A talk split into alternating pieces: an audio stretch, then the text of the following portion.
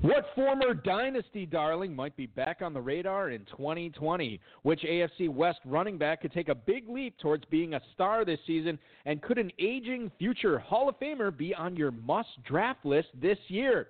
Plus, the $100,000 2019 2020 inaugural Football Guys Playoff Challenge winners Jim Cox and Jeff Everage are here to discuss how they assembled the winning roster and what it was like flipping 35 bucks into a hundred grand. Hey, we've got a great show for you. Dave Gerczak is here. I'm Eric Balkman. Stick around. Your high stakes fantasy football hour starts now. Hands, everybody, if you got what it takes.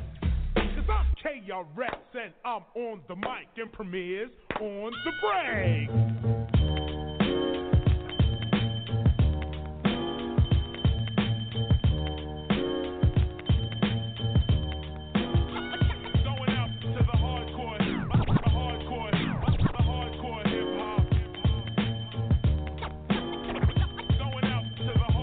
Broadcast live and heard around the world, you are now listening to the most entertaining hour of radio on the planet.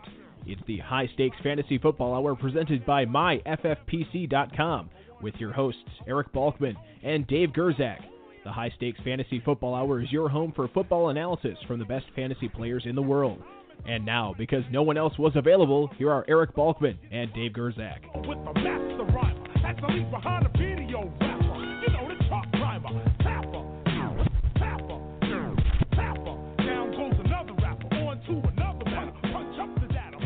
Thanks so much, Rob. Greetings and salutations to each and every one of you, Balkaholics and Gerzakinatics. Welcome to the latest episode of the High Stakes Fantasy Football Hour presented by MyFFPC.com.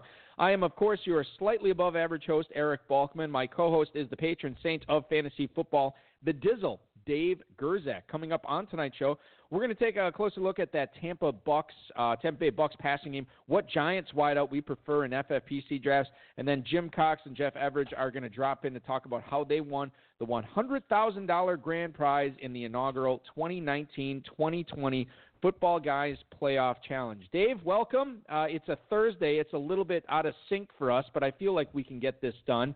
This is always a um, a weird time of year because we haven't switched into full on dynasty preview mode, which we will be uh, here shortly in the next few weeks. And I feel like we're caught in in limbo. We're caught in the in between. This is fantasy purgatory between the 2019 and the 2020 seasons. We're still recapping, but we got a bunch of FFPC drafts going off that that we want to talk about ADP with too.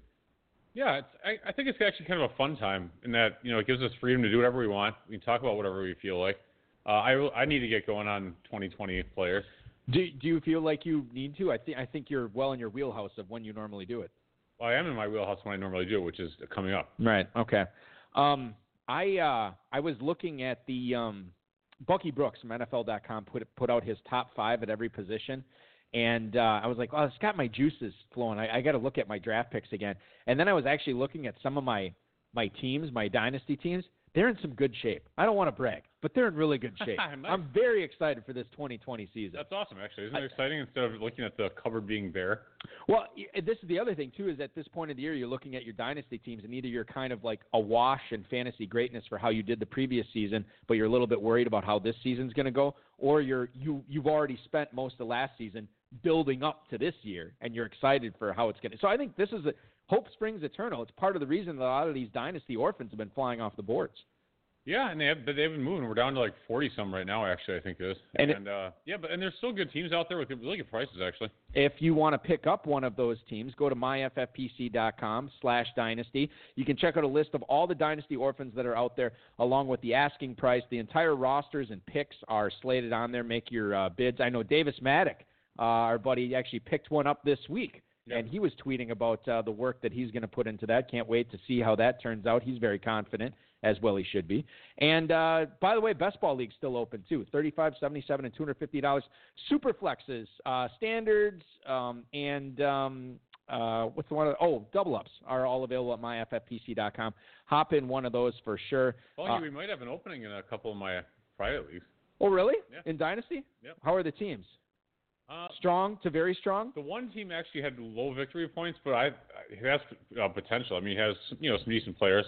Uh, he might be like a dis- discount. And then the other one, I'm not really sure. What I- leagues are these? Can you say the names on the air, or is that bad? Uh, yeah, uh, Stoned. I okay. think is yep. one, Yeah. and Pirate Swag. I used to be in that one. Yeah. I used to be in Pirate Swag. Yeah, the Pirate swag team. That's the one where he didn't have many many victory points. I don't know what his draft picks look like, so I hope. I mean, if they're bad, then they're bad. And that that's that used to be a 14 and now it's a 12 teamer. That was Fantasy Sharks. Or is it Pirate Swag is still a Well, it's always been a 12. so okay, all right. pretty I, sure. I'm pretty sure. Look, I was in it and I don't even remember. So clearly I'm, The, I'm the Stone League is pretty is actually a cool league. Why don't you? uh Those are both on MFL. Yeah. I'll check them out. I'll look at them. All right, yeah. All right.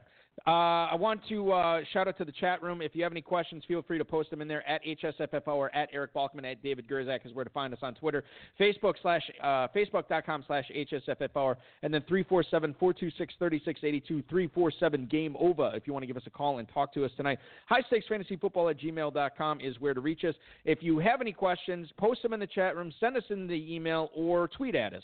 And uh, our mutual friend and producer Rob, as well as my best friend and audio engineer Bryce, will uh, do their best to get to those questions later on coming up in the fantasy feedback segment of the show. I want to thank Football Guys, Roto World, and Rob, of course, for tonight's rundown. Let's kick things off with a former Florida State player. What a great way to start things off. NFL Network's Got, got his degree? uh, I don't know about that. Obviously. I I hope not because he was a running back. Like you shouldn't be unless you graduate in three years. You shouldn't. If you have NFL aspirations, you shouldn't be around for your good senior year. point. Good point. Uh, NFL Network's Ian Rapoport says the Falcons are quote weighing on for moving for moving on for Devon- Devonta Freeman. Uh, Rapoport says that that decision is up in the air. It is a three and a half million dollar cap savings if they release Devonta Freeman, who will be 28 years old before the season uh, starts. That would leave the Falcons with Ito Smith, Brian Hill, who's an exclusive rights free agent, and then uh, a bevy of draft picks or potentially a free agent signing that they would add in that uh, backfield. Uh, Devonta Freeman rushed 184 times for 656 yards and two touchdowns, a career low 3.7 yards per carry. Uh, and that was 51% of the team's carries last year. So I don't think there's much to report here, Dave, on, hey, what do you think of Devonta Freeman? I think the story here is what are you looking at with Ito Smith? Um, how much stock are you putting into him from a dynasty angle? Or are you convinced that they are going to be adding somebody in free agency or the draft that will be carrying the lion's share of the workload going forward in 2020? Uh, yes, the latter. I think they're going to either draft someone or maybe pick up a free agent if they're cheap. But I think they're going to draft someone fairly early. There is no fantasy value in Ito Smith, or very little fantasy value in Ito Smith and Brian Hill right now, in your opinion. In my opinion, yeah. I mean, if anyone wants to trade for him, uh, go nuts. I happen to agree with you. I Yeah. just wanted to get that out there. Devonta Freeman, you're not going to get anything for him. Hold on to him, see where he lands, right? If I own him, yeah, that's where I would be with him. But I mean, I, I've always considered him a mediocre talent at best. Uh, he's had a couple good seasons, but or a few good seasons. I don't know. I, I actually, uh, spoiler alert, when we total up the I got five on it board, I actually lost the Devonta Freeman bet to you this season. I was betting on the uh, on the bounce back. You know what I've noticed about the I got five on it boards on this show? I tend to have staunch stances on certain players, and then we'll make a wager on it. And then after I make the wager, you'll sort of talk me out of my position on them, and then I'll lose the wager, but I won't have him on any of my teams. That's what I've noticed over the years. I guess that's good, right? I hardly had any. I had like one Devonta Freeman team this That's- past that's year. good. It was yeah. It ended up working out So really well. He's had two good seasons. His age 23 and 24 season, 2015, 2016. 2017, he did okay, but I don't think you would have been really super happy about where you drafted him. And the other thing to keep in mind too, like this is a high-powered offense. You know what I mean? Yeah, you should have good seasons. I mean, if you're the running back for that team, I mean, you know, you look at what Aaron Jones did this past year for the Packers. I mean, I feel like Packers running backs should be doing that every single year when when they have so many points that they're scoring. Right. uh, Well, especially with LaFleur's offense now, I, I, I'm totally with you on that. Uh, all right, so that's how we feel about Devonta Freeman. Let's move on and talk about a dynasty guy that we were hyping up quite a bit last year. The Athletic's Matt Barrows reports that Jalen Hurd is expected to be ready for OTAs. Uh, Hurd had a back injury, which apparently is healed. He's doing well. And remember, this is a guy that played. Um, I can't remember how this was. He played running back in. Co- he played receiver. No, he played running back. Then he switched to receiver, and then he was drafted as a receiver as well. Did not play at all in the regular season after he injured his his uh, his back. And uh, he's going to be 24 years old by the time the season starts, Dave. I know you liked Jalen Hurd quite a bit last year. I think the shine has worn off, though, a little bit, especially given what we've seen in that Niners backfield. Well, yeah, I mean, I, we liked him until he got hurt, and then at that point, he was just off our board completely because there was just no no point. But I really I like him from a dynasty perspective, actually, as well as from a re- well, to some extent from a redraft perspective. Deebo did so well that there's not going to be a ton of room for him, and actually he Right. does a lot of the same things um, that I think that they would have. Like Deebo does a lot of the same things that I think they wanted her to do. Uh, you know, running the ball and just doing these, you know, various types of things. Yeah. But Hurd has that talent. I mean, he was a he was a five star recruit as a running back, if I recall correctly. Yeah, he was. And he did really well in the SEC as a running back. And then he trans- transitioned to wide receiver because he thought it would create a longer NFL career. And, then, he of course, transferred to Baylor too. Yeah, so I mean, Yeah. I, I actually I like Hurd. I mean, he, I, the team drafted him highly. They have draft capital involved. So, and I think right now he's cheap. I mean, the only people talking about him are probably us and uh, you know some other low rated podcast. Think about think about um, what you would have to give up for him, Dave, and, and think about the talent in this year's NFL draft. Would you give up a third rounder for Jalen Hurd right now, or is that too much? I mean, a third rounder is basically kind of not worth a ton. I know you're going to say it's a super deep draft. It always is, right? Well, n- not always, but um, I don't think I would. Just per, me personally. yeah, I, I think I think with Hurd though, you can probably get him either like off the cut pile or Yeah. for a fourth. I don't know that you have to spend a third to get Jalen Hurd. FFPC, you should for sure be able to get him off the cut pile. Who kept Yeah. him around? You yeah, know what I mean? he's going to be getting cut in Right. almost all leagues. Uh, moving on, another Florida State guy. God, it, it's already our best show ever because since we're talking about all this uh, Seminoles. Uh, Jameis Winston underwent LASIK surgery to fix his vision, according to Pro Football Talk on Twitter. Go ahead with your joke. Did he, did he finally save up the four grand? Hilarious. uh, Winston uh, is is a free agent right now. He's looking for a new contract. He's 26 years old. If you remember, I, w- I remember this back in his Florida State days. He was always squinting towards the sideline, you know, to get the play in or, or looking at um, because he has uh, nearsightedness. Bruce Arians, his coach, quote, he can't read the scoreboard, but he can see the guys in front of him. After watching Jameis Winston last year, Dave, I question the validity of that argument. I don't know if he can see the guys in front of him. What is it? You, know, you should have to get an eye exam as part of your incoming physical every year, too, shouldn't you?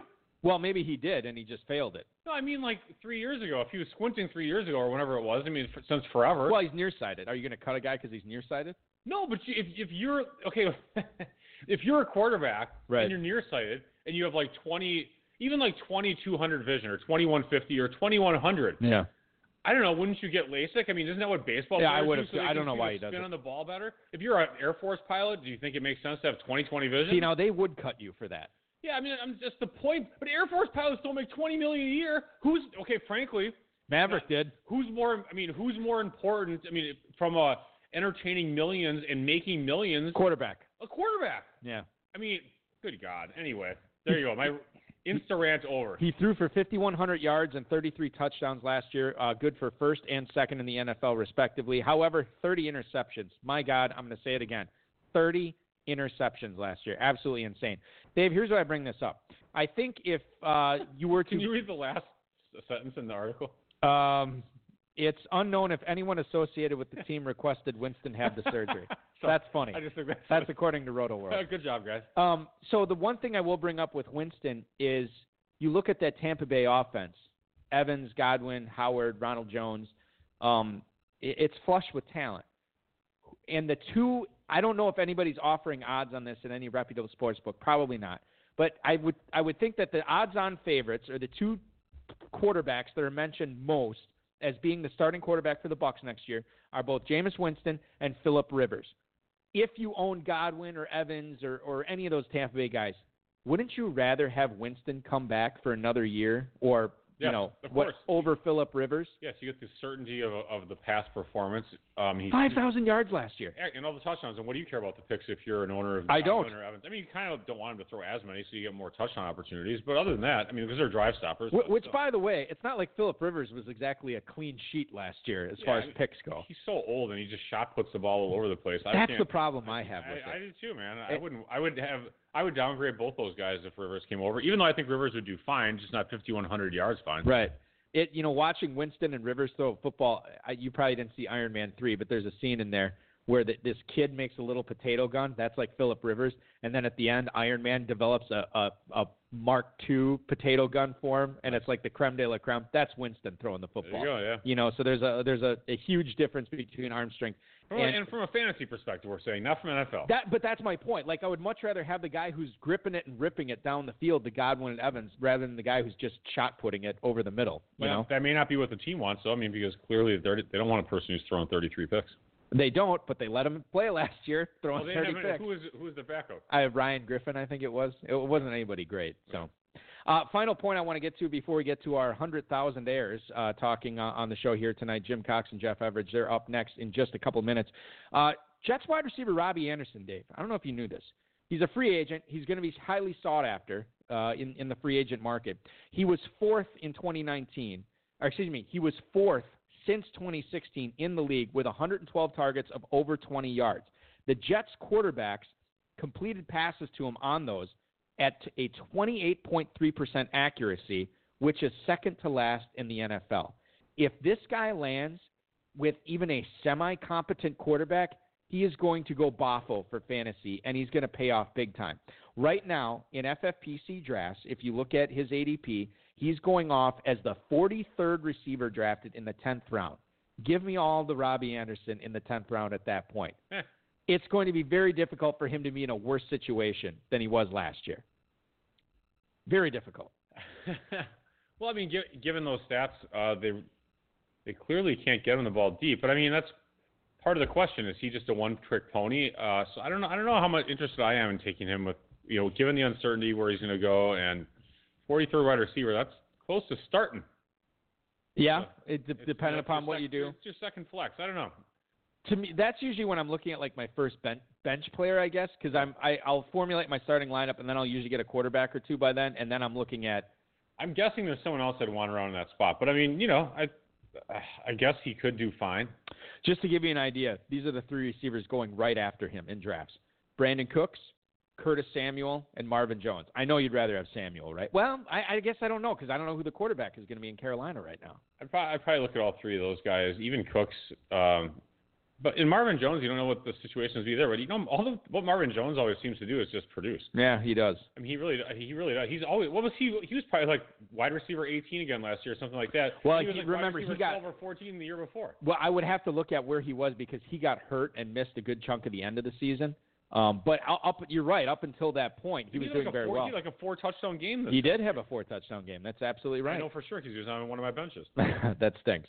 Uh, you know what doesn't stink? Our next guest here, and I want to bring him in right now, ladies and gentlemen. Uh, bring coming in uh, to the show tonight. These guys have been playing fantasy football, uh, both with and against each other in multiple home redraft and keeper leagues for the last decade and a half. They joined an FFPC Dynasty League in 2016. Hey, that's right when Robbie Anderson was dropping all those deep balls, Dave. nice. Uh, they have a third place, a first place, and a second place finish in that league. They've played multiple playoff challenges and have won a few thousand dollars between them. But this year was by far their biggest ever win. Please welcome in the $100,000 Football Guys Playoff Challenge winners, Jim Cox and Jeff Everage. Gentlemen, welcome to the show. Hey guys, how you Hey doing? guys. We're doing well. Congratulations on the 100K. I want to talk uh, quite a bit about that, obviously, as, as we pick your brains tonight. But before we get into that, uh, Jim, can you tell us what you do for a living? And then uh, after he's done, Jeff, can you go ahead? Uh, I'm in the oil and gas industry. I'm a drilling engineer. Been doing that for about 20 some years. So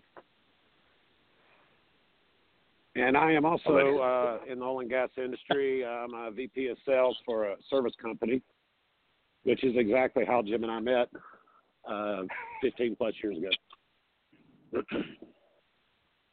That's all, guys. So now I'm going to ask a personal question now. I have a 16 year old daughter who's kind of interested in engineering, and I, I I'm like, hey, like petroleum engineering, you know, pays like bonkers. Or, you know, pays really great.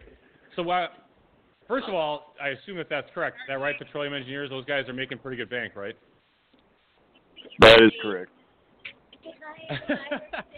so then my but then my question to her was, well, how do you write the essay for that you're getting into college? You know, let's say you want to go to Texas A&M, and you say, you know, hey, I want to get a petroleum engineering. Climate change is fake. I want to get as much oil out of the ground as I possibly can. What do you think? Do you have, do you have a better idea for a for, a, for a, uh, an essay? Short and sweet. I Uh, think that sounds pretty good. Yeah, I would say that might get you in. I would say that's, that's At Texas. A&M, I absolutely. I, I do believe, as far as for petroleum engineers goes, that it's it's we're probably on the uh, we're towards the the end of our cycle. It looks like. I mean, as far as for being able to make the big bucks like we've been making for the last several years. Uh, you know what? I I I I'm not going to disagree totally, but I think I, I think you guys got still got some. Uh, there's still some stuff Still, on still some cash to be squeezed out. some wi- what are what are the wildcats? What do they call that? What? Uh, when they strike Yeah. strike oil, I don't know. I have that. Yeah. whatever the hell it is. Sorry guys. They're All right, no set. worries. You're So absolutely correct. uh, so tell us again how you guys got hooked up. Uh, you know, just as friends. You know, turning that thirty-five grand into a hundred thousand. Jim, do you want to go first? I'll let Uh, yeah, go. Jeff. Will I'll have Jeff. Jeff. Jeff, go ahead. Okay. So Jim and I met back in I guess 2005, 2004. Um, we got into a it was a drillers league actually together. We were playing against each other, uh, and then they we started another keeper league, and we're playing against each other. And we finally were we we were both of one mind as far as how we approached fantasy football. So we figured we would join forces, getting us some higher stake stuff. We found FFPC. Uh, we started our dynasty league three years ago, or is it three or four? Three years ago. We actually signed up for our second dynasty league last year, so we have two now, um, and have been great friends. Uh, like I say, for you know 15, 15 years. Um, Jim, you can you can add on to that. No, I think that's right. I mean, it's actually four years on the first one, but um, no, I mean, we battled against each other and saw each other doing waiver wire pickups and everything else to make it to where we we understood that uh, we thought alike and you know pissed each other off in the uh, the redraft league, battling each other out on the waiver wire. That's great. That's good stuff. That's we good. figured, Well, listen. we figured we would have more fun uh, playing together than we when, than we would playing against each other. Well, and and playing together for a hundred grand certainly that would be a lot of fun for me. Uh, absolutely, and congrats to both of you on that huge payday. Uh, Jim, I, I know you guys you you worked on multiple lineups uh, in that competition. I want to speak directly to this one if I can here. Can you sort of take us uh, through the process on, on on how you and Jeff sort of settled on ultimately settled on this roster? Yeah, we um we actually entered four teams, um, and uh, we settled in on Baltimore and Kansas City as being our Super Bowl guys out of the AFC, and New Orleans and San Francisco in the NFC. Um, started at quarterback. Uh, didn't want anything really to do with Jimmy G, so we had two of Lamar, one Drew Brees, and and one Mahomes, which uh, ended up being the good one. And then obviously looked at teams with uh, we thought we'd be playing multiple games. Ended up fading both uh, Minnesota and Philadelphia in all four of them. So um, got lucky, I guess, and picked the uh, the right combo there in the, the fourth team. Jim, was was this um wh- wh- how was this a long, arduous process? Did you guys sweat over these these these lineups, or did you just kind of like were were you very methodical and like, okay, let's do this, let's do this, let's do this. Okay, they look good. All right, good luck. We'll see how it goes. Or or I mean, was it that simple, or or was there a sweat? Was there was there some heavy analysis going on? Uh, there was definitely sweat. Uh, um, we threw the four teams in pretty quick, and then uh, probably the uh, Friday before wild card weekend, sat on the phone for about an hour and a half discussing, and finally just got to the point where if we keep talking about it, we're going to end up with, uh, you know, the same lineup in all four of them, which obviously we didn't want to do. So we we cut it short there. I mean, we we just had a few players, you know, off of Kansas City. Obviously, it was Mahomes, Kelce, and Hill. Uh, New Orleans was Kamara, Thomas, and Brees. Uh, really, Green Bay, Adams and Jones. Uh, Mostert and Kittle from San Francisco were the only two options we really looked at. So, uh, just kind of did a a change up between all four of them before we condensed it down to one. So we finally stopped talking, but it took a while. Yeah, And I and I, I should have and mentioned. say- I, go ahead. Go- no, I was going to say so. Initially, of the four teams, Jim filled out one, I filled out one, and then the last two we filled out together. Uh, the third, the third entry was basically we I mean, we faded everything. We went completely contrarian to. We're like, you know what? These are these are the ones that sometimes win these things, and that it wasn't the case. That one I think finished dead last of all four of them. But the uh, the fourth lineup, I mean, up until the championship weekend, that that one was not doing very well until Mostert Mahomes absolutely went off. So anyway, it was And- a fun and I shoulda- process, but like I should have mentioned too, and and and, and I'm sorry to cut you off. I should have mentioned to anybody listening. This was this was uh, Jim and Jeff's winning lineup here. Uh, Patrick Mahomes at quarterback, three running backs: Derrick Henry, Alvin Kamara, Raheem Mostert. Three receivers: Davante Adams, DeAndre Hopkins, Tyler Lockett, and then Mark Andrews at tight end, Stephen Hauschka at kicker. Uh, defense was New England Patriots, and uh, a, a a slim, very slim, point eight uh, point victory uh, for you guys uh, over. Um, I can't remember. I Redbird Doctor 06. I, I, this name is his name is in my head. I know he's from Wisconsin. And Frozen Tundra 235. no, no, no, no, no. This that's is his team name. yeah. that's his team name. I, I I can't remember who it was. It, it's on the tip of my tongue. But sweating that out there, that had to be uh, uh, insanely close. But at least we get uh, we get to know the knowledge of it. Now, Dave, why don't you Michael Gilly? Gilly? yeah, that's who it is. Michael Gill. That's who it is. Um, Dave, ask him. Uh, let, let's talk about the sweat that was actually going on because we had we had last week we had on the five hundred thousand dollar winner Austin Martin. Not it was a it was a semi sweat, but he won comfortably Yeah, by like eleven points. Right. This was not an eleven point victory. Very true. Guys, guys, but before I ask this question, let me just, in case you didn't read the, in case you didn't compare the scoring on the email, um, had you entered the 500K contest, you would not have taken a 500K. You Right. would have taken second. Second think. place. So that's cool in a way, Correct. in that you didn't don't feel screwed, right? so you But- can sleep well. Right, Would have been another we- fifty grand. Yeah, it would have been 50K. Yeah, but we've talked about this. Uh, we would never have put four two hundred dollar lineups in. So the fact that our fourth Yeah. lineup in the the football guys deal at thirty five dollars uh, was the one that won us. I mean, actually going into conference championship weekend, we had two other teams that we thought had a much better chance to to at least get some money out of. So um, yeah, we we talked about that and seen that we would have never put eight hundred dollars in versus the hundred and forty that we did. There you go. Good. I'm That saying- worked that out. Works. That's that's part of why we added that Yep. second contest. Anyway, Exactly. so the real question. Uh, so this is for Jeff. You and Jim were in third place in the competition going into the Super Bowl. Uh, can you guys take us through how you and Jim decided to watch the game and what it was like seeing uh, your team and you guys move up to first place? so Jim lives in Tulsa and I live in Houston.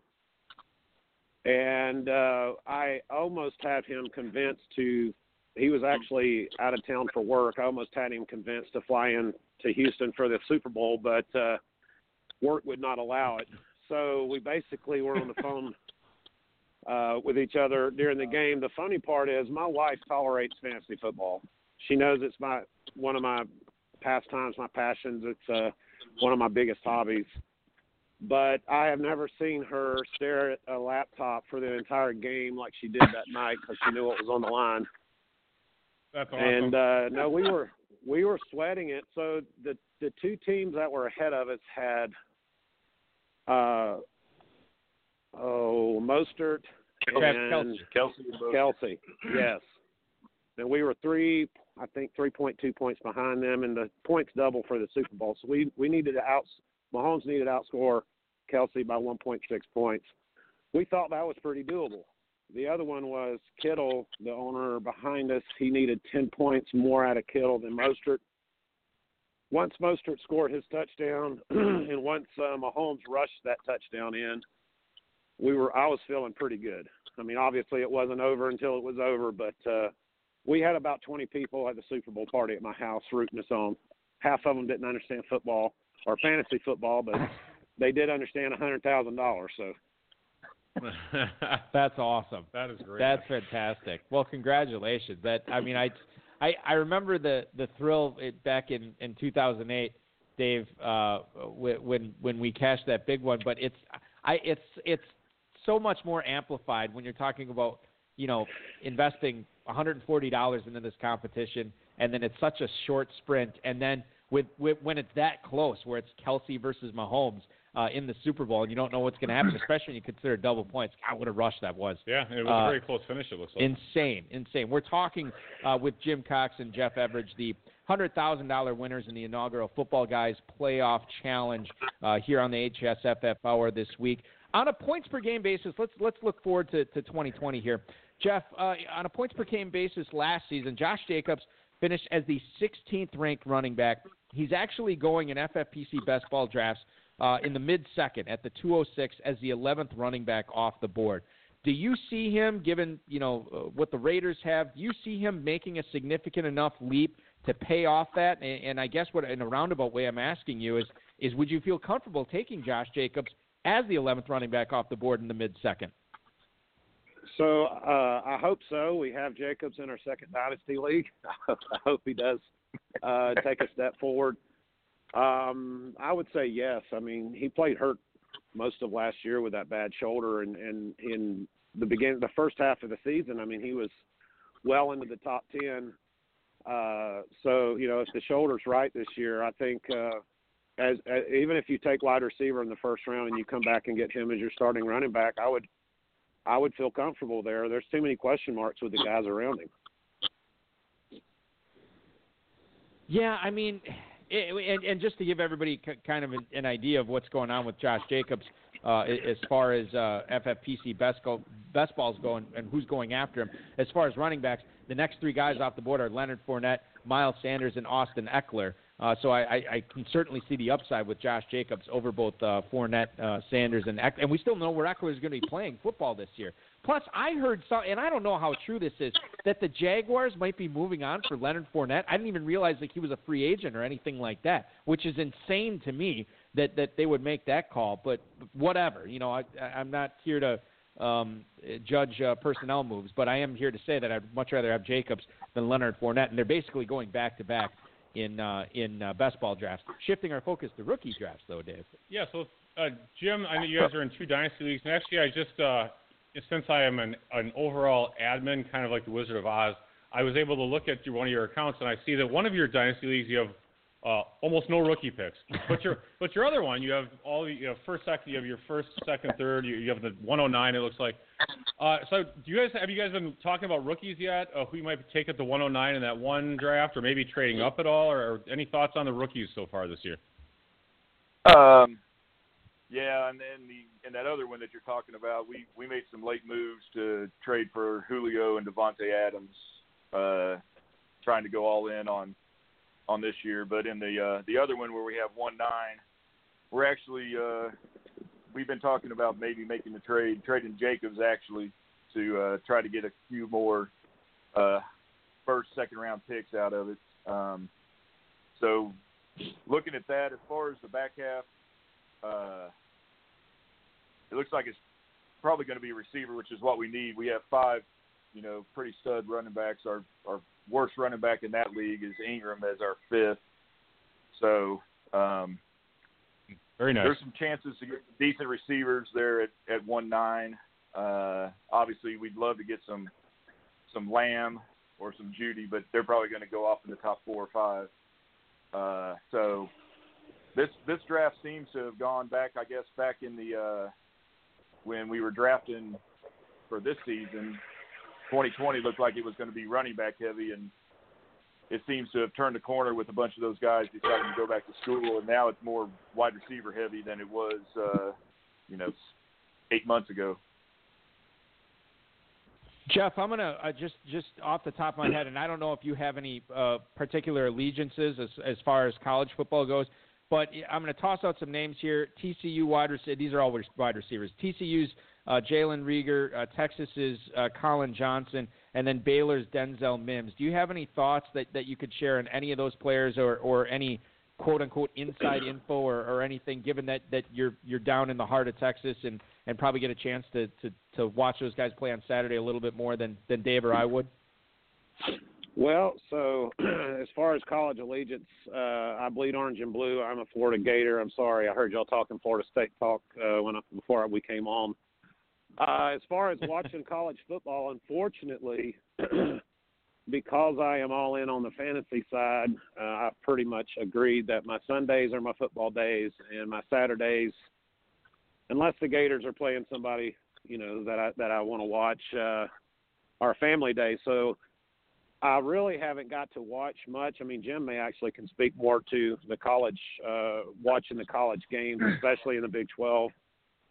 Uh, so yeah, I wish I had more insight. I, I'm, I'm going to pay attention to the combine, um, and then obviously it's all about you know landing spots where these guys go. Uh, that's going to increase okay, or decrease their value. Totally fine. I know I, I put you on the spot there, but now that I know you're you're a Florida fan, what about Van Jefferson? Do do you think he's going to carve out being a, a pretty good possession receiver in the pros, given how polished a route runner he he was for Florida? Well, you know, unfortunately, Florida doesn't have a incredible track record uh, translating wide receivers to the NFL of late that I can off the top of my head. There's a couple. Uh, so you know, yeah, I think he's got a shot. Uh, to to your point, as a possession wide receiver, I mean, obviously the the NFL is the best of the best, and uh, he, he's going to have to go prove himself. But I'm rooting for him. We'll see. We'll see where he lands. I say love, Jim, what- what- yeah, come yeah, down to Houston. guy. If he if he's a slot guy, uh, obviously in Yeah. PPR, those guys could be monsters, being able to catch you know six to eight passes a week for sixty some yards and maybe take one to the house. So Uh, speaking of monsters and, and players. Right. Yeah, exactly. Uh, it's, it, that's something that they don't coach too well in, in college uh, by and large.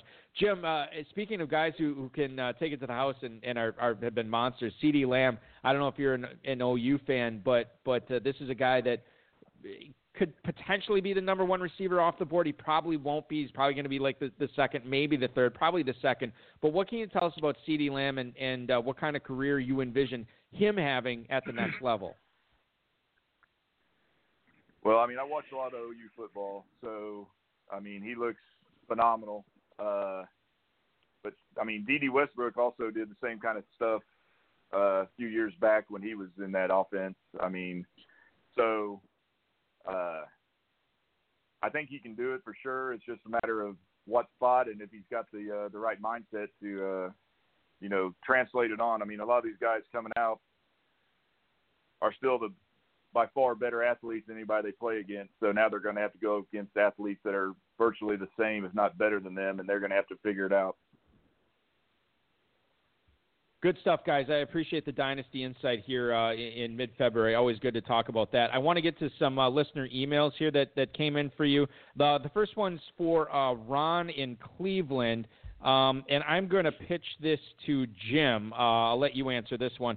After Mark Andrews' breakout in 2019, are you willing to sink a late third-round pick into him for his services this season? Thank you for the email, Ron in Cleveland. Mark Andrews currently going in FFPC drafts at the 311 as the number, I believe the number four tight end off the board, if I'm remembering correctly from when I looked at this. Yes, number four That's tight right. end It's- off the board number at four. the 311. Yeah, there you go. So, Uh, Jim, does that sound like a good spot where you'd get into business with him? Um, I think so. I mean, most of our drafts, I mean, we kind of fade tight ends and quarterbacks till later. But if I was going to be picking a tight end uh, in that third to fourth round area, I mean, Andrews, he definitely stepped up. I mean, Hurst finally started coming on towards the end of the year, so that's a, uh, I guess, a little bit of a question mark, seeing as he was drafted higher than Andrews, um, what, two years ago. But I think Andrews at three eleven would be a would be a decent pick as long as you had a a stud running back and stud receiver before you picked him.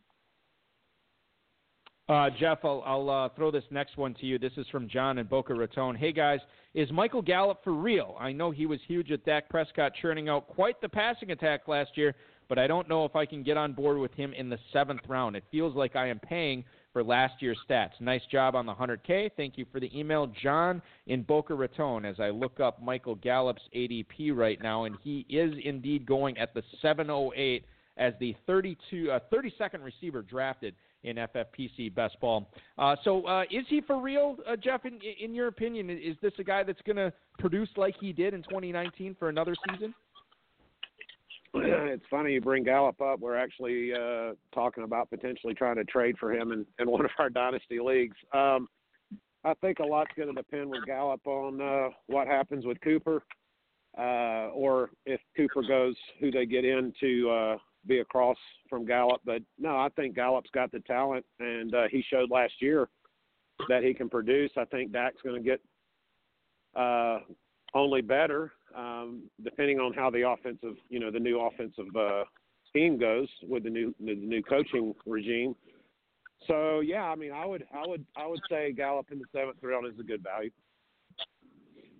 Dave, you on board Gallup, Michael Gallup in the seventh round? You know, I never really liked Gallup that much, but I mean, in the second, this is the second year that he just yes. had, right? Yep. On a points per game basis, he finished actually as wide receiver 17 if you throw out Antonio Brown's one game. right. So 17, so you're getting a 15, 15 spot finish discount just because it's a new uh, new coaching staff. Yeah. And he's he's gonna be a year better, a year more mature. He's going from a second to third year. There's usually a jump there, and like he, you guys just said, Dak Prescott's gonna be a little bit better. I would think too. And and and to Jeff's point, we don't know what's going to go on with Amari Cooper. I mean, there's a chance that he's not there. And I I was shocked when I saw this, Dave. Randall Cobb is the number three receiver there last year. 55 for like 850 yards last That's year.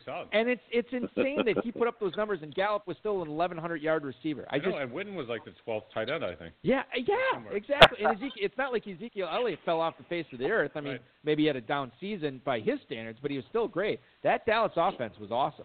Yes, it was. And now you get Big Mac McCarthy coaching them. Big Matt McCarthy. We got Mini Mike Bloomberg and Big Matt Big McCarthy. Mac McCarthy. Yeah. yeah. Uh, anyway, so guys, uh, let's. All right, we we actually have questions here. So I'm going to give this one to Jeff, and then uh, Jim, you can go next. So we're looking for sleepers and uh, busts, more or less. So we're looking for players to be overdrafted this year, as well as a sleeper that you guys are going to try and target late. So we'll go Jeff first, then Jim. Okay, uh, so overdrafted player, I think uh, Lamar Jackson's going to be way overdrafted, just like Mahomes was, uh, based on his performance in 18. Uh, I mean, not that he couldn't put up incredible numbers, but there's no way uh, his draft stock should be as high as it is. Uh, I think he will be overdrafted. The underdrafted player, we were talking about tight ends earlier. I think Jim and I both really, really like uh, Ian Thomas this year and uh, I would I would actually not take Andrews in the third round. I'd wait and grab Ian Thomas in the twelfth round. I think he could be the, this year's Mark Andrews. And then one other one would be Diontae Johnson in, in Pittsburgh. I think he's going to have a phenomenal second year with Big Ben back across from Juju. All right. Ian Thomas, Diontae Johnson. Yeah, and, you, you, and if you were drafting in an FFPC league, David, and you had a, a late first round pick, according to ADP, you could get Ian Thomas in the late 11th and then come back with Diontae Johnson in the early 12th. I love both those values for sure uh, this year. That's that's really really good. Jim, go ahead with yours. Well, I've, I've looked at it, and it looks like Gurley and Kenyon Drake are both going like uh, mid third, RB 14, 15. Uh, well, I mean, where everything sounds, who knows if Gurley's even going to be on the Rams, and Drake's a free agent.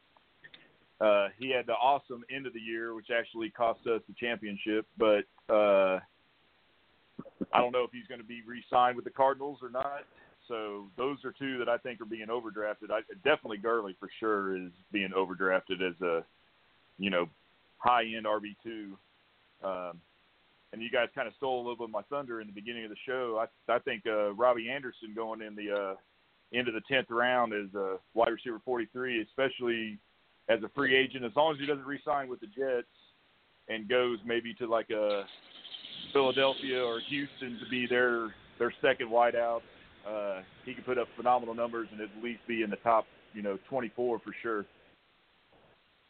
Yeah, I love it. I, I, I, as it stands right now, I, I don't see any reason why I wouldn't be targeting uh, Robbie Anderson a lot in, in the tenth round. And certainly, there's other guys that if if I was diversifying my portfolio, I I, I might go a couple of different ways. But mostly, I really like Robbie Anderson in the tenth.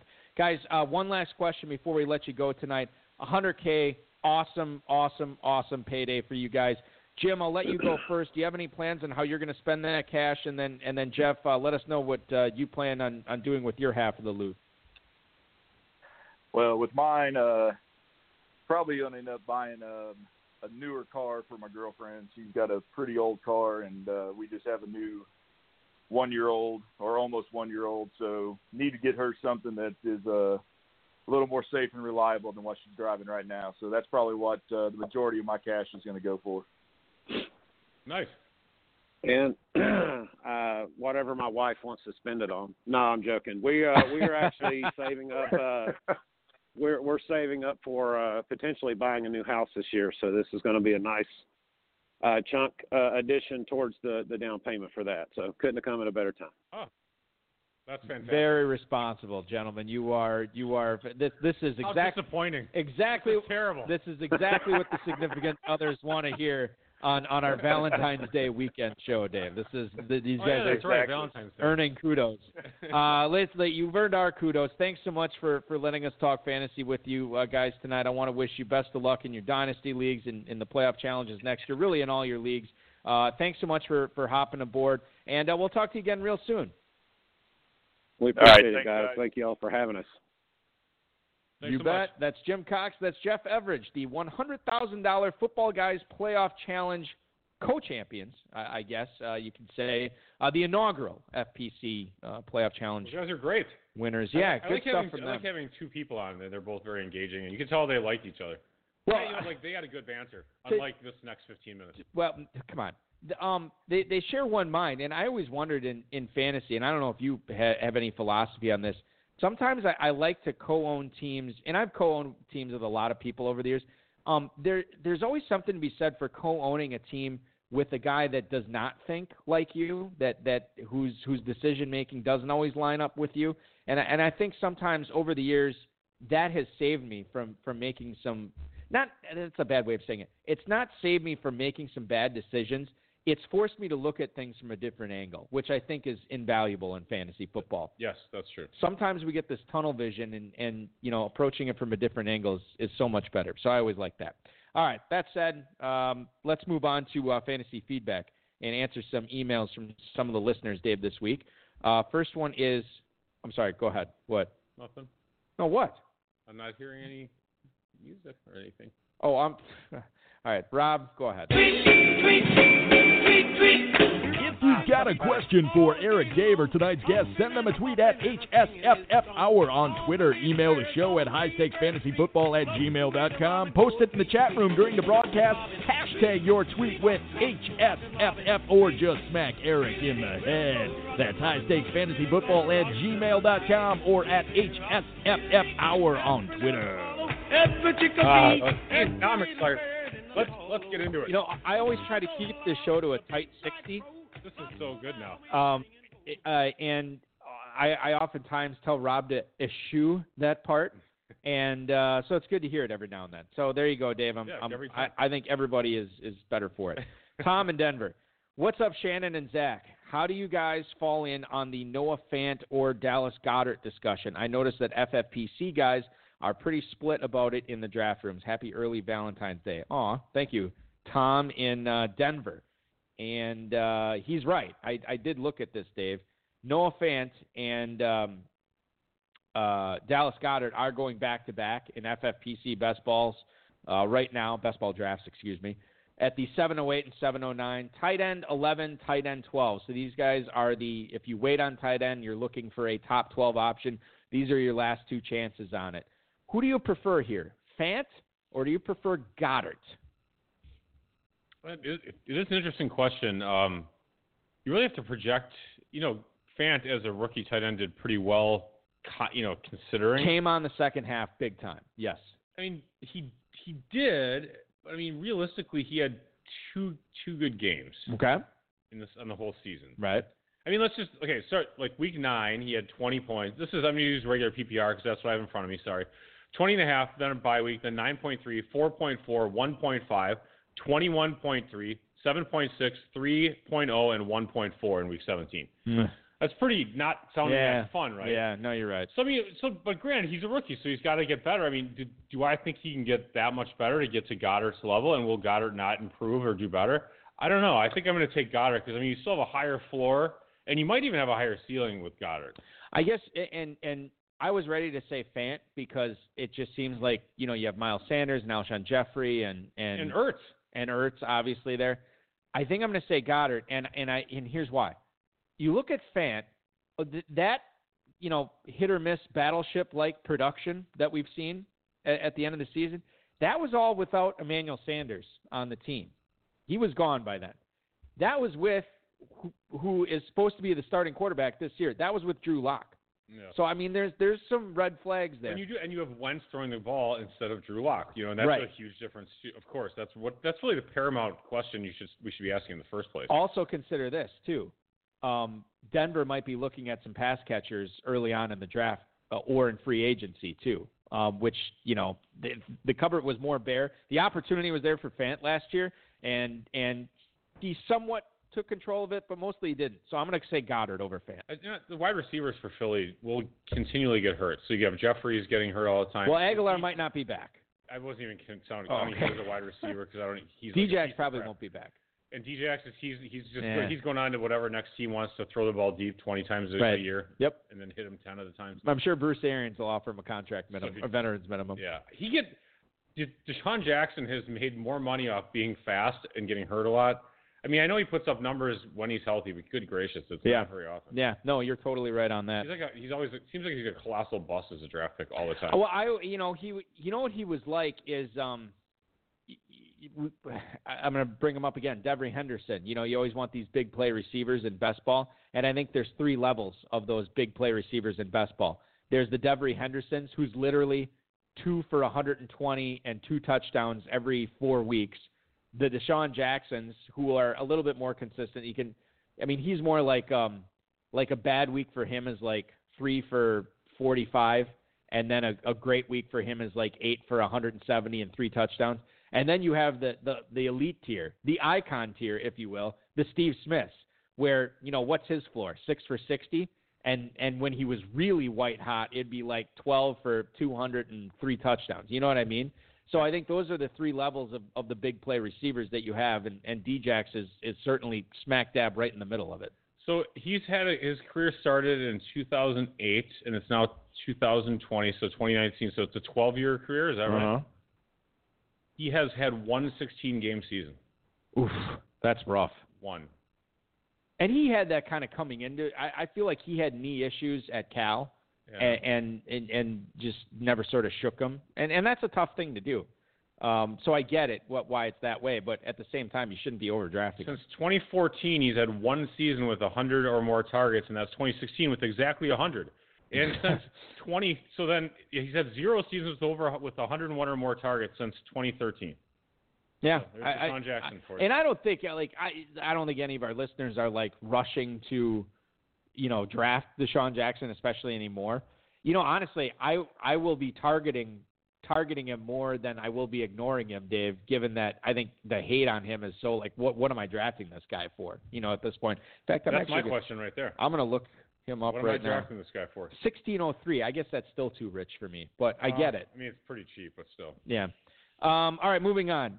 Steve in Rochelle Park, New Jersey, Dave. He writes, uh, Dear Balky and Dave, given that Aaron Rodgers is normally a rock solid draft pick, is he a must grab at his current ADP coming off such a down year by his standards? No. Steve, I appreciate the email. You say no. You don't even know where he's going. No, I don't. I don't want him. what if I told you he was going in the At the 14th? 1604. 14th round, right yeah. after DJ. He's not going in the 14th round. Uh, All I. I bet I would take him. This is an easy fade for you then. He's QB 10 at the 903. Uh, yeah, I'd probably, eh, I'd probably pass. I guess. Maybe, I don't think I would.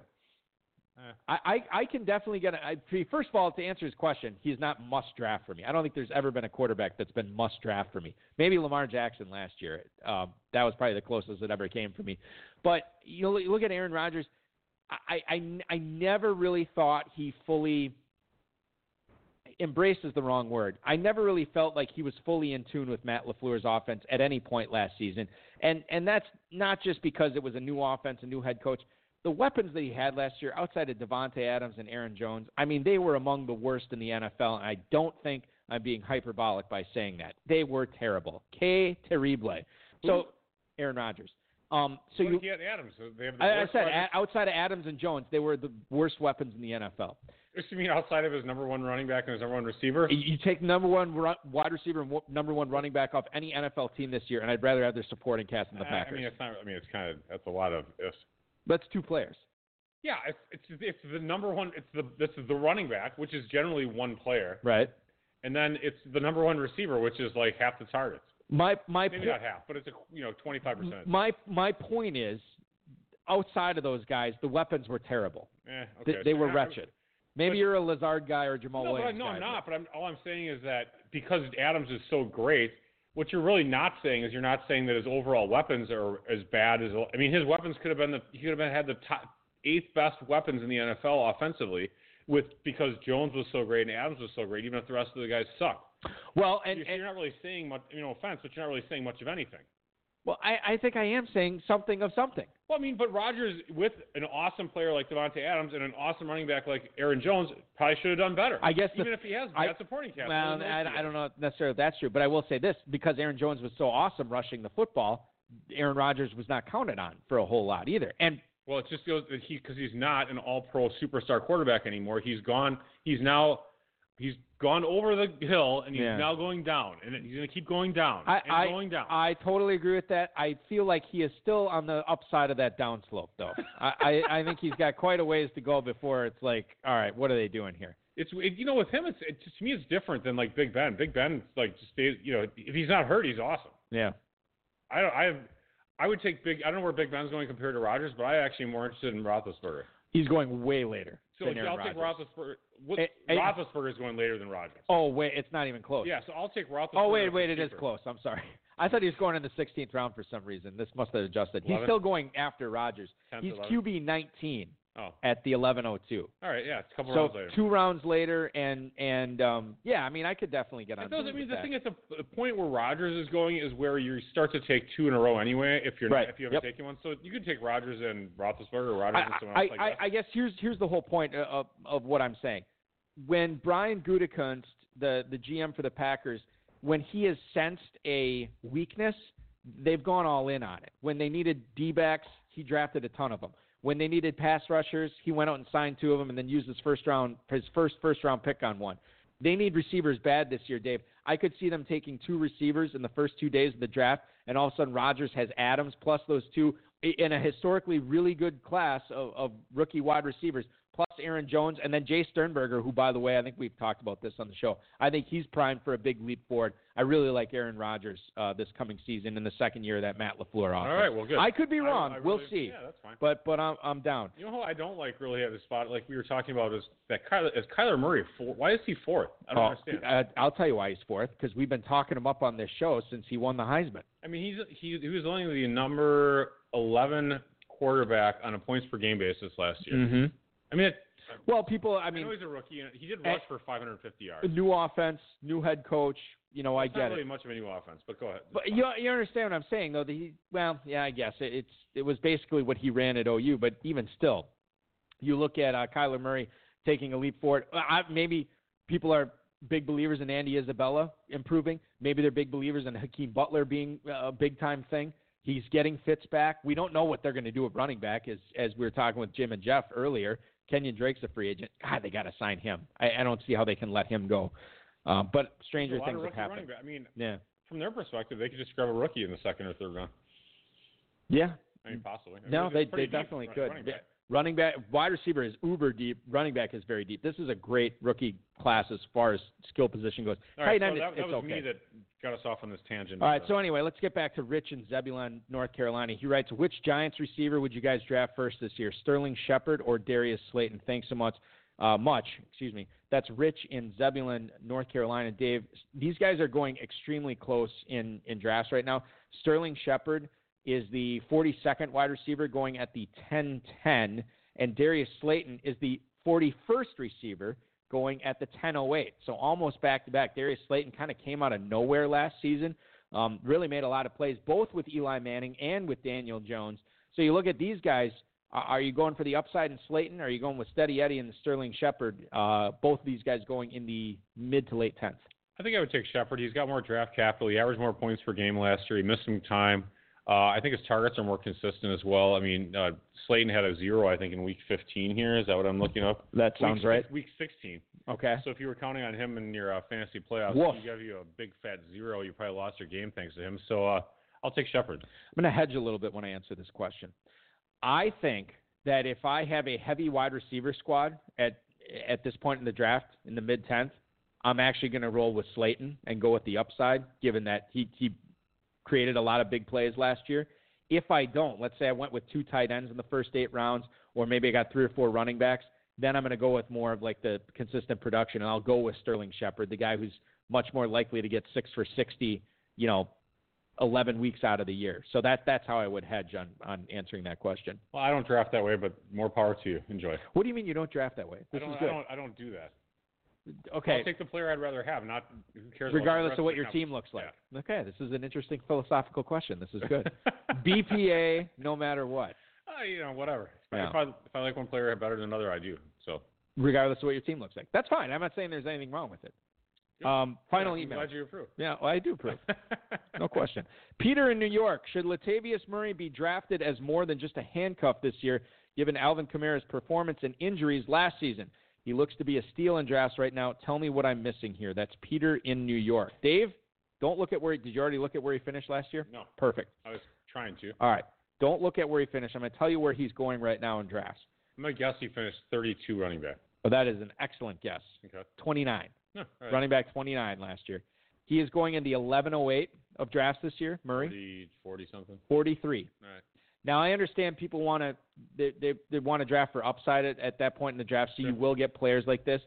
That's an awful big disparity for Latavius Murray not going to the 11th round when we saw what he did last year, and and we've also by the way seen what happens to these running backs that are rode pretty hard their first few years in the NFL. They tend to break down a little bit more. We saw it with Gurley. I think we're seeing it with Elliott. We saw it with David Johnson as well. I just think that Latavius Murray had two awesome games last year. It might be more than two awesome games with New Orleans this year, especially if Brees comes back. Yeah, you know, I can totally get on board with that. I mean, it, that's one nice thing is uh, it's it's nice to be able to draft a player in that spot that's going to get some production. So if you really are desperate and you need him, even if he's not having a great year, at least you can toss him in there and you can't feel terrible about it, or if you have a bye week thing. Yeah. But then he does have the total upside if if uh, Kamara gets hurt. So I I I'm all on board with that totally. Uh, You know the pr- the problem with that is he's not a pass catcher and he is not he doesn't offer much standalone value uh, if if Kamara is is healthy. But Well, You know, I mean, you're- he you're- averaged 9.8 points per game. I mean, that is a low end RB three. but if you look at the averages, uh, they they spiked for a few weeks there, and he had a lot of dogs in there too. Uh, yes, that's right. He had 232 point. He had some big games. You're Yeah. right. Very good point. So and, and that's when Kamara was out. when he's out. All right. Um, very good point. But but to to your point, I mean Alexander Mattison's going right right by him. Tony Pollard, Royce Freeman. These this is all handcuff city. Who who's Well, represent? you know, Freeman actually, I think Freeman's it does get carries regardless. I think Freeman might be a better pick. Than you think Curry. it's closer with him and Lindsay this year? No, well, I, I think that it was fairly It did tighten balanced. up. It was yeah. fairly balanced even last year, even early on. He still got playing time the whole season. They drafted him for a reason. I think Lindsay is the guy that that is just better and they prefer. But Right. Freeman does get playing time. You know the thing is with Lindsay, he's he's a smallish guy. yeah, right. And that wrist thing, that was still giving him problems after he had surgery on it last year. I, I don't know if that's going to be a debilitating thing, but to be a running back, you've got to be able to use your hand. And and the wrist is connected to the hand bone, according to that song. In any event, on that note, I think we're going to end tonight's show. I want to thank Jim Cox, Jeff Everage, Dave Gerczak, the FFPC, Rob Bryce, and of course each and every one of you for tuning in on this extra special Thursday night extravaganza of the HSFF Hour. We will be live next week uh, at 10 9 Central. FFPC Playoff Challenge fourth place finisher Steve Ranigan, a long time guy who's had a lot of success in, Rannigan's coming out. yeah, right. in the That'll Football. Guys Players Championship, a, a lot of other national contests. Uh, so we're going to have some fun with him next Friday. As long as he doesn't talk baseball. Well, I no guarantees on that. I I can't, you I'm, know. I'm going to the bathroom if you. all right. Well, that's uh, well. I'll let them know that. That no question. so that is coming up next Friday at 10 9 Central. I want to remind everybody if you're looking to play a little dynasty uh, fantasy football, like Jim and Jeff, are our guests tonight, you can do so. myffpc.com/dynasty. Plenty of orphans out there that need a good team, and you get a pretty good deal on them as well. Uh, best ball is available at the uh, 35.77 and 250 dollar price range. Superflex is um, double ups and uh, everything all available at myffpc.com. Your Valentine's Day weekend officially This starts has been another episode of the High Stakes Fantasy Football Hour presented by MyFFPC.com that was broadcast live and heard around the world. Eric and Dave will be back next week with more analysis, interviews, and advice from a guest much smarter than they are. Thanks for listening, and we'll talk with you again next week. We're on the Seaman floor, even more so if we on tour. Me and E explore the country, wondering about the evening before. Trying to explain where the time went, while other rappers find a studio to grind in. Was your wife thrilled when you told her that you wouldn't have to do a show tomorrow night? she just laughed. She couldn't care less. So you guys aren't even doing anything? Uh, we might go out to eat Oh. somewhere. Says the by the way, says the guy who's going ice fishing with his idiot friends and not spending Valentine's Day with Yeah. What does your wife think about that? She's like, oh, just Uh, well, you know, I sent her the, you know, whenever we one of us has something going on, we send each other a Google invite. So I sent her the Google invite, and she accepted it right away. And then she replied back, she's like, "Valentine's Day, really?" Like, hey, man, I, you know, what can I tell Are you? your friends all single? I mean, they're- No, the, and ev- everybody in it's seven of us that go up, and we are all married. And and I was not the one who chose this this it's an weekend. at artificial holiday made up by Hallmark or whatever. Anyway. Valentine's Day is oh wait, wait, that, that's sweetest day. sweetest day for sure. But whatever. I don't know, maybe Valentine's. Day. I I mean, I, Valentine is a saint or whatever, but Yeah. you know, whatever. I don't. Fine. I don't. I'm gonna have to look up the the etymology or the mythology behind uh, Valentine's Day. I have no idea how it became a holiday. Yeah. That's my project for this weekend when I'm sitting out freezing Yeah, my a tuchus off on the ice. and get it back to me. Uh, no problem. Sounds good. Thanks for listening, everybody.